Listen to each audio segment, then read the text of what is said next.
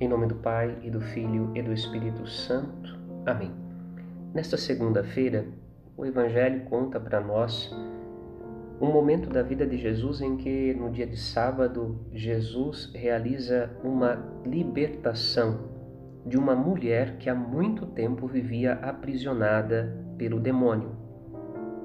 Jesus liberta para que nós possamos viver a lei do amor.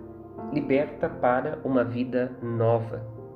Todo dia é dia de Deus fazer maravilhas nas nossas vidas e na vida daqueles que creem no seu nome e se aproximam com suas necessidades da sua glória e da sua presença. Foi para isso que Jesus veio.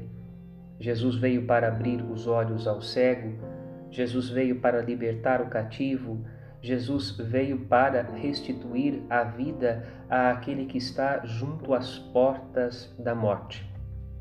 E se Jesus realizou esta obra na nossa vida, na vida da humanidade, é para que esta humanidade descubra que pode viver uma vida melhor, uma vida na presença de Deus, sem viver com cumplicidade com aqueles que defendem a idolatria da morte, a idolatria de si mesmos, a idolatria do outro, daqueles que esculpem para si deuses segundo suas próprias ambições, segundo suas devassidões. Antes, o homem curado, a mulher curada, libertados por Cristo, são convidados a sentir prazer na lei de Deus, a viver a sua vontade, a caminhar em direção à caridade, a se aperfeiçoar na caridade, vivendo em paz uns com os outros, sendo solidários para com aqueles que estão caídos e necessitam do amor e da misericórdia para terem sua vida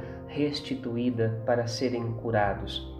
Os discípulos de Jesus são chamados a ser seus colaboradores. E se Jesus realiza milagres, eles também deverão realizar milagres.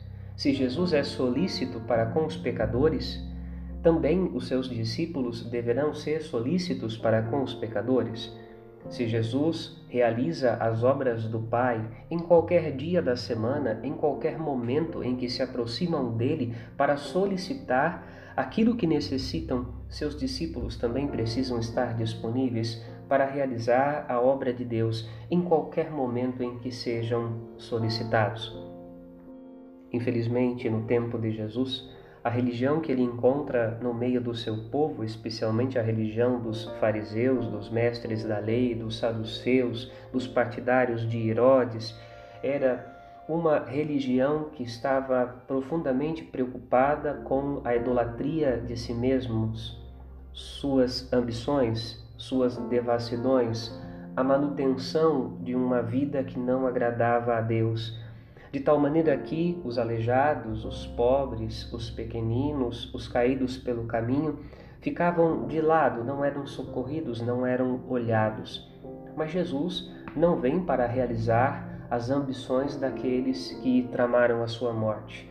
Jesus vem para manifestar a solicitude de Deus para com aqueles que só em Deus encontram refúgio e proteção em suas necessidades mais urgentes. Cabe a nós hoje, uma vez que queremos ser discípulos de Jesus, buscarmos em nossa vida, em primeiro lugar, nos conformar à lei do amor, sentir prazer na lei de Deus, nos afastar do mal e ter um olhar de misericórdia para com aqueles que Deus tem misericórdia, ir ao encontro daquele que está caído, daquele que sofre, daquele que pede o socorro de Deus daquele que reclama na sua necessidade apenas o que Deus pode lhe conceder. Nós podemos ser colaboradores de Deus porque a graça de Cristo age naqueles que foram chamados para colaborar com a sua obra de restauração e de libertação do mundo. Os discípulos de Jesus devem ser profundamente afeiçoados a Cristo, afeiçoados ao Senhor Jesus, seus imitadores na santidade que buscam para as suas vidas e ao mesmo tempo também no serviço daqueles que Jesus escolheu servir. Amém.